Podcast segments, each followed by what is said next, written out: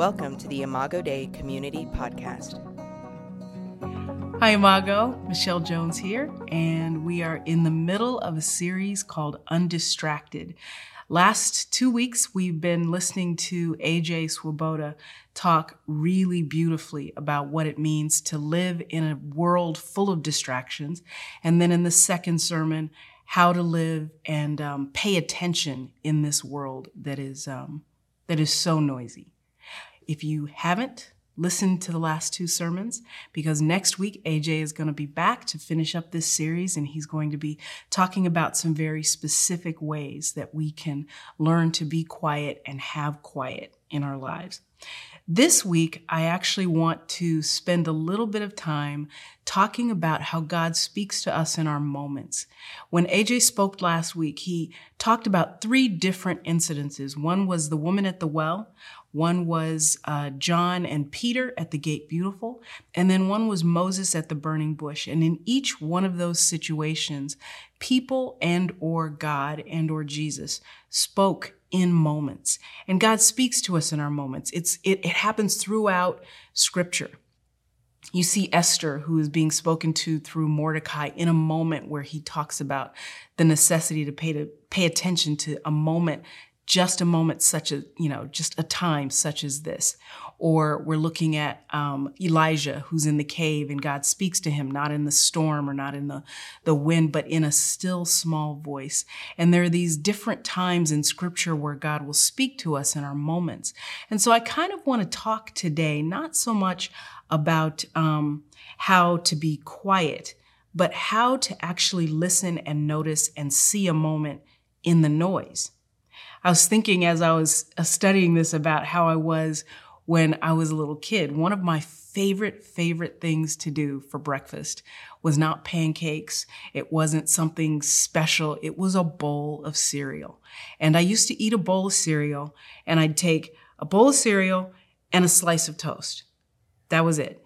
I'd rip up the toast, dump it in the bowl of cereal, and then I would sit there with the cereal box favorite, favorite thing to do in the world.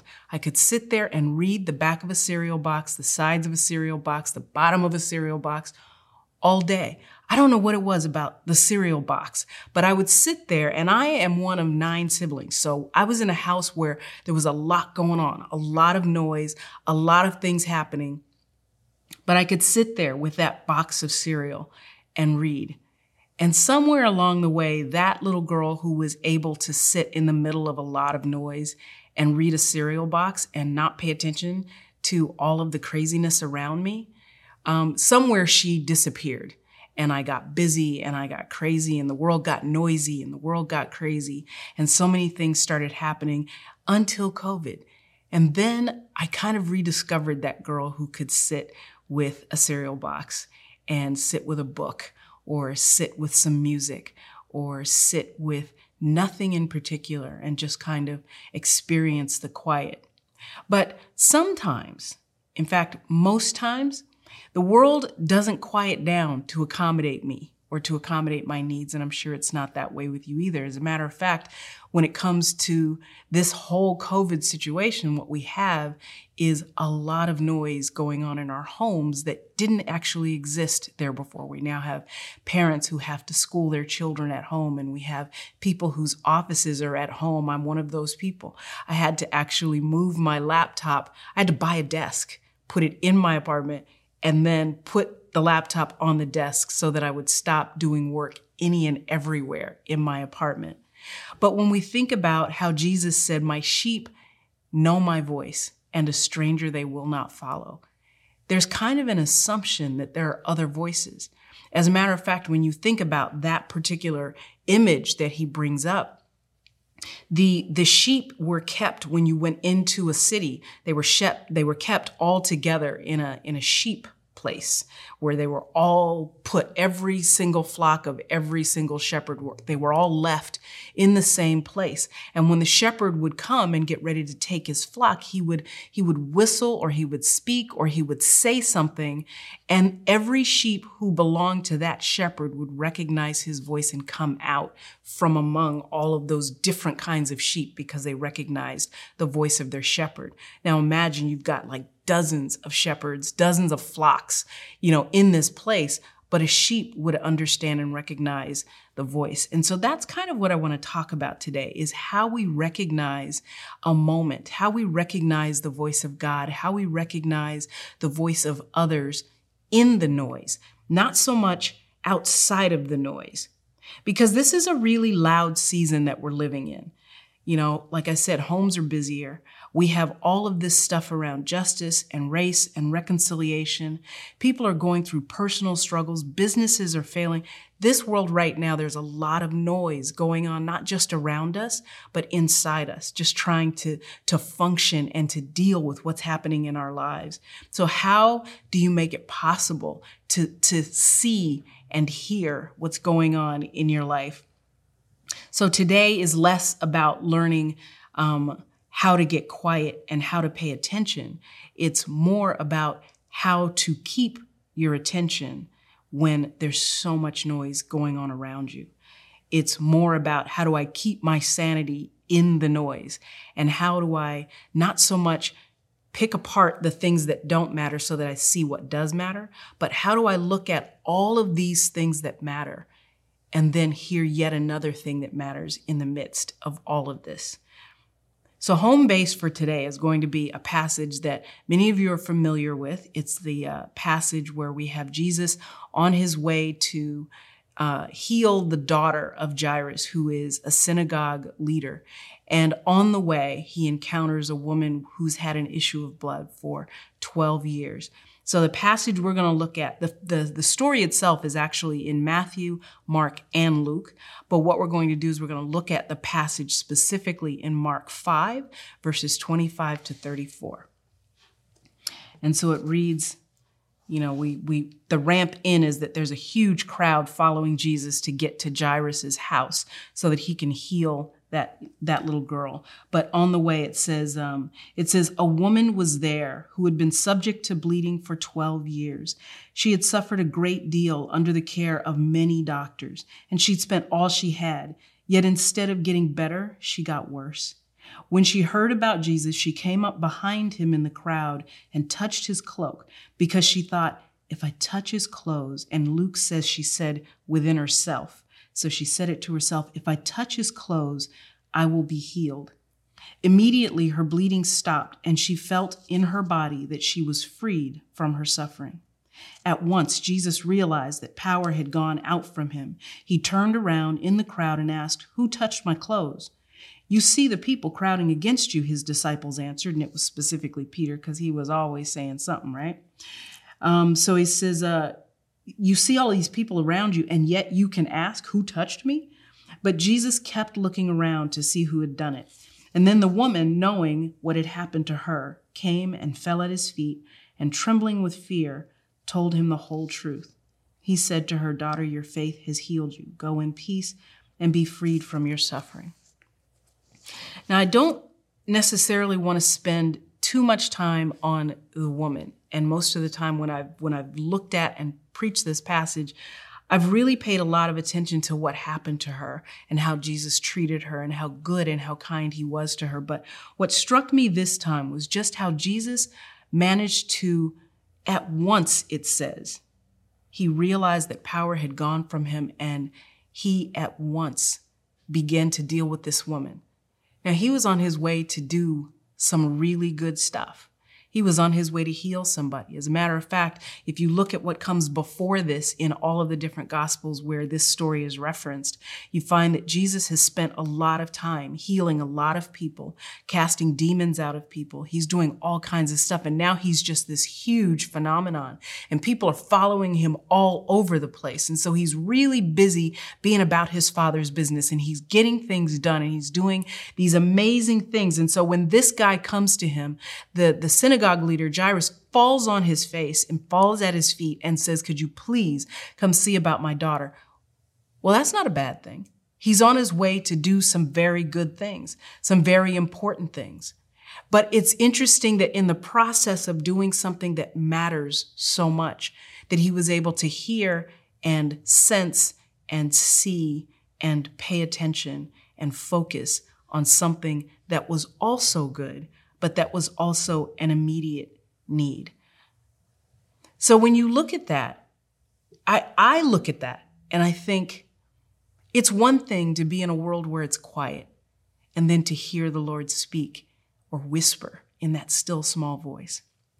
It's another thing entirely to have your family at home, your work and your job at home, to have a million things to do around the house, to have a bunch of things that you have to do differently because of COVID, to have protests going on, to have all sorts of things happening, and then all of a sudden to be able to hear God in that. Because the truth of the matter is, is he's still not shouting. God, God's whisper is louder than the loudest shout in the entire world. But how is it that, that Jesus was able to hear that in the midst of doing some really good things? And I, and I keep saying that because I think that a lot of times we, we think that there's one thing that we should be doing, another thing we shouldn't be doing, and somehow that we need to choose.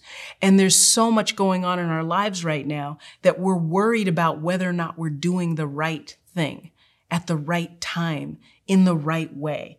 And here we have Jesus who's saying, no, sometimes you can be on your way to doing some really great stuff and God can change your direction and make you do some really good other stuff. So, the first thing I want you to notice about Jesus and how he behaves in this particular passage is that he doesn't allow the, he doesn't allow the path to be confused with the plan. We can be on a specific path to a particular place and doing things in a specific way. And then God can change that path, change that direction. As a matter of fact, an interruption is exactly that. It is a, it is a period or a moment where the very path that you are on is ruptured, the very direction that you're going in, you can no longer go in that direction. We think about Paul, who was on his way to Damascus to just do some damage and some harm to some of the people of God, to Christians. And Jesus meets him on the road to Damascus and literally ruptures the very path that he was on and changes his direction because there's something better that God has for him to do, something different that God has for him to do. And in that moment, Paul needs to hear Jesus in the midst of, of our lives, in the midst of what we're doing. There are God moments where God wants us to hear him, not just in the quiet, but he needs us to hear him also in the noise. Because think about it. If he only spoke in the quiet, then if I'm the enemy, I'm going to work really hard to make your life as noisy as I possibly can so that you don't hear what God has to say to you. But God has made us with a spirit that can actually hear the things that he is saying, even in the noise.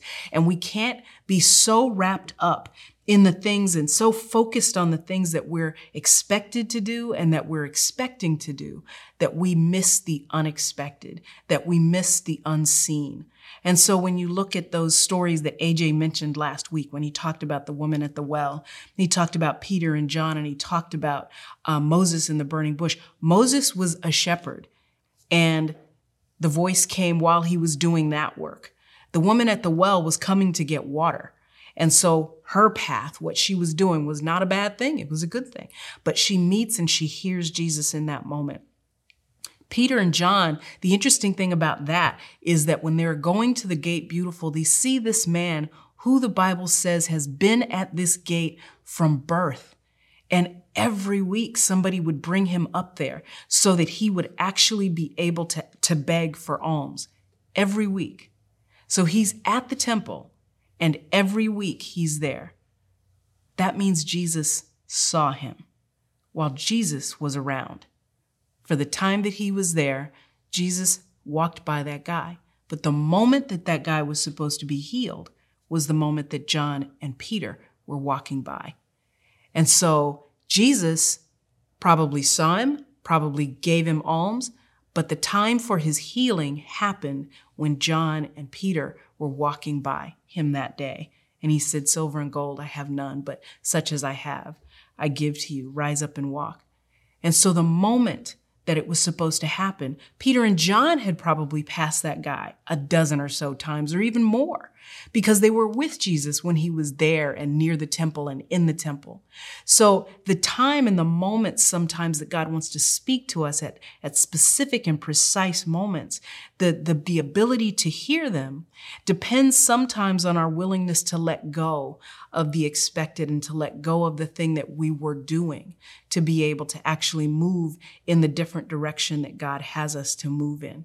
Martin Luther King talked about the importance of handling costly interruptions. And the quote that he that he has about that was actually not one that he said. It was one that was in his briefcase. He was planning to say it in the next sermon that he preached, but he was assassinated before it happened. And they found that quote, they found those words in his notes in his briefcase after he was assassinated. So, how we handle the interruptions in our lives say as much about us as how we handle what it is we have to do when there are no interruptions.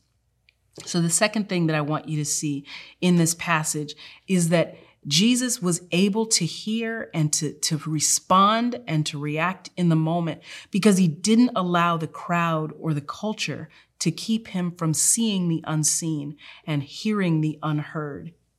So when you look at Peter, who said to him, You know, Jesus, everybody's touching you. Jesus was in a crowd. He had this entourage of people who were touching him and, and pushing him and, and jostling him. And, and, all, and in all of that, Peter said, this is the thing. How, how can you possibly say who's touching you at the time? But Jesus says, but there was power that went out from me. And I felt that. So rather than be, be swayed by Peter and the crowd to say, look, look at, look around you. Jesus is like, no, what I need to do is to look to see the unseen. And a lot of times we have a lot going on around us we're looking, for example, we're looking at all of the protests that are happening downtown right now. And we're looking at all of the things that are being said and all of the stuff that's, that's, that's going on and people are getting caught up in all of that stuff. And then you, you forget that there are people in pain in plain sight around us. As we look at what's been happening lately, have you noticed that there are more and more tents for people who don't have a place to live? More and more businesses that are closing their doors permanently, more and more people who are struggling to live their lives.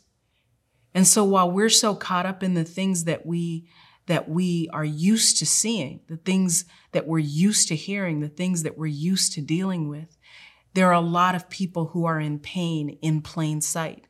So when we look at, for example, the, the riots going on downtown, we had a news crew come out and talk to us about our mural. And one of the things that was important to, to say to him was, yeah, with all the stuff going down, going on downtown, these names, these people, this is what matters. These are the voices. It doesn't, it, it, it, it doesn't have to end at just what we see. Because even as the church, God continues to say, no matter what happens, when the world gets tired of protesting and when the world stops talking about George Floyd and Breonna Taylor, when all of those voices become quiet, God's voice is still saying to us, speak for those who can't speak for themselves, do justice, love mercy. He's going to continue saying those things when the world has stopped saying those things. And we can't allow the culture to tell us how to shape what it is we care about. We have to care about the things that are, that it is our Father's business to care about, because as I said before, our Father's business must become our business. And so the third thing that I think was so, um, telling with Jesus and so beautiful about what he did was that he didn't allow the momentum of what was going on to direct his movements. He allowed his father's business to direct his movements. But more than that, he allowed the pain of a person in the moment to direct his movement. He was able to actually pick out pain from just simple noise. Think about it. I've had people talk to me about, about, you know, well, what's, what's going on with, you know, with the people downtown? They're saying this and they're doing that.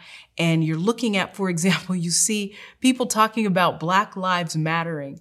And in one moment, a movement about Black Lives Mattering got turned in the news into one naked white woman sitting down in front of a bunch of people with guns. This completely hijacks what everything was about. And so what happens is then the momentum starts to shift. And now it's about federal troops. And now it's about, you know, naked Athena. And now it's about rioting. And now it's about a whole bunch of stuff.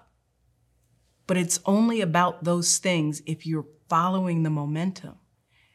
What it is about for the church is being able to speak for those who cannot speak for themselves.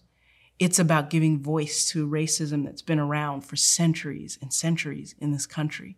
It's about caring about loving mercy and doing justice.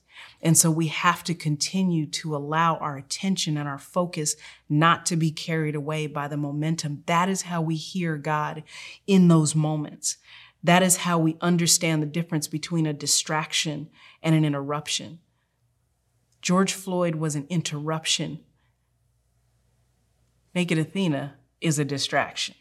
So, what I need us to do, and what I believe God is calling us to do as the church, is in the midst of all of this noise, if we could simply hear what really matters, hear the voice of people in pain who, who stand around us, who live around us in plain sight, to see the unseen and to be able to respond to those things without allowing the culture or the crowd or the momentum or our, our or what we're used to doing to get us off track.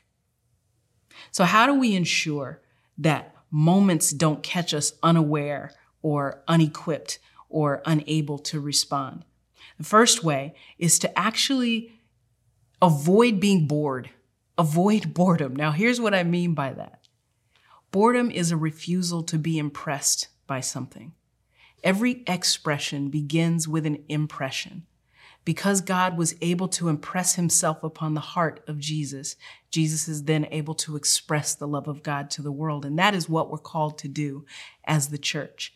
We are called to express that which has been impressed upon us. And so avoid being bored, and your heart will always be able to be impressed upon by the pain that people feel around you, by the things that people go through around you, by the silent cries that people cry when they're, when they're with you. You'll be able to hear those things. Have you ever looked in somebody's eyes and just known that something was just not right and they said nothing? This woman said absolutely nothing. She said nothing and Jesus heard her. She hid herself and Jesus saw her. And so she finally decided she was going to speak up. And then Jesus was able to actually say, now that she has spoken up, because Jesus impressed himself upon her and healed her, she was then able to express that and say that to him. And she fell at his feet in gratitude. But then he was able to actually then show all of the people who were around how much this moment mattered. They were all on their way to Jairus' house. The second thing is to move toward the voice, move toward the moment. Don't move away from it and be courageous. Don't compete with the moment because sometimes we struggle and we wonder, should I care about this? Or I'm so busy caring about this, I can't care about this right here. If it's there and you see it and it impresses itself upon you, move toward it. Don't move away from it. Trust that God has his own plans and he knows exactly what's going on. So don't compete with what's, don't allow what you're already doing to compete with that moment that's right there in your hand, that thing that you need to see right there. Don't compete with that. And then thirdly, give yourself to the moment fully. Jesus gave himself to that moment, to that woman, to that crowd as a witness, as a prophetic witness in that moment. We have to give ourselves to our moments unselfishly and caring and, and, and looking at these things and saying, we, be, we belong to people who are in pain. I belong to you guys. In the, in the moments that I need to, to be conscious of people, I need to give myself to them. I was, I was struggling this week because I was thinking about this, um, this, this incident that happened that I, I didn't necessarily want to share because I looked really bad in it. But I was at a church and we were on our way back to the back um, to speak to the pastor. And it was huge. We are actually in a in a we're in the Great Western Forum, which is about the same size as the Moda Center. So we're there and it was a huge event. But I'm, I'm, I'm, I was pretty well known at that church. So I was really used to just kind of going back to see the pastor for whatever reason. And so this person that was with me needed to go back and see the pastor. So I was like, oh yeah, I can take you. So I was on my way back and I was just kind of just walking through stuff. And so they had security there that didn't work for the church. They worked for this you know, for the venue. So this woman was standing there and she stops me and she says, excuse me, but, um, what's your name? And I said, oh, it's okay. No worries. And I just walked right by her, just blew right by her. And then she said, I heard her say to somebody standing next to her, God, I hate church people. And I, and I stopped. I stopped in that moment. And the woman who was with me was like, um, excuse me, we got places to go. I got to get back to see the pastor. I, I just said, we can't stop. I mean, we can't go. We have to stop. And so I went back and I apologized to her because I did. I just blew right by her. Um, I was one of those church people that she hated. I was a jerk that day. And it's not the first time I was a jerk, but it was, it was, it, it hit me. It, it struck me. And and so I, I stood with her until she understood that I was wrong. I gave her my name. I told her what I was doing and why I was doing it. And I and the woman next the woman I was with was so mad. But I needed to be there and say that to her. So then I walked back afterwards and she a friend of mine was actually the person she said that to and I didn't see him. And he called me the next day and he said, that woman told me no church person has ever apologized to her for blowing past her and for treating her like dirt. And it didn't it didn't lessen the shame that I felt, but but what it did do was make me realize how necessary it is to to kind of see people who are typically unseen. I didn't see that woman and I walked right by her. Um, you will never, ever, ever go wrong addressing a moment as the people of God in a moment. If you're ever wondering or worried about whether or not you are doing the right thing by giving your attention to somebody who needs it in a moment, no matter what it is you're doing in the meantime, you're never going to go wrong doing that. Next week, AJ is going to talk about how to, to be a quieter person on the inside. And I hope that you're here for that because it, it, it will help you to actually become a quieter person in the noise so that you're able to actually hear people before you blow past them, so that you're actually able to say, oh, let's deal with this right now, no matter what's going on right now. Um, I think that, that we are in a moment right now as a church and God is speaking to so many of us, and He wants us to hear Him because He's saying there are so many people who need to know who I am. And we have one job to tell a dying and lying world the truth about who God is in the person of Jesus Christ, who took enough time to hear our cries and pay attention to us and came and saw about us. And we, at the very least, could do the same in his name. Let's pray. Father, thank you for today. Thank you for our people. Father, teach us how to pay attention when people around us cry and need help and reach and, and need. Father, teach us how to not be so committed to our path that we miss your plan in a moment. Show us and teach us how not to allow the crowd and the culture to shape what it is we care about and what it is we pay attention to. Show us, Lord God, how to move in this world in a way where we're able to stop and not allow the momentum of our lives to carry us where we want to go in a moment, but that we would be able to stop when there's something that you need us to do in a moment. Father, thank you for your son. Thank you for Jesus. Thank you for one who allowed his perfect life to be interrupted by us, to see about us, to take care of us, to look after us. And now, Lord, as we take communion and as we remember Jesus. It is with a heart of gratitude. And it is with a heart of praise that we do it. And I pray all of this in Jesus' name. Amen.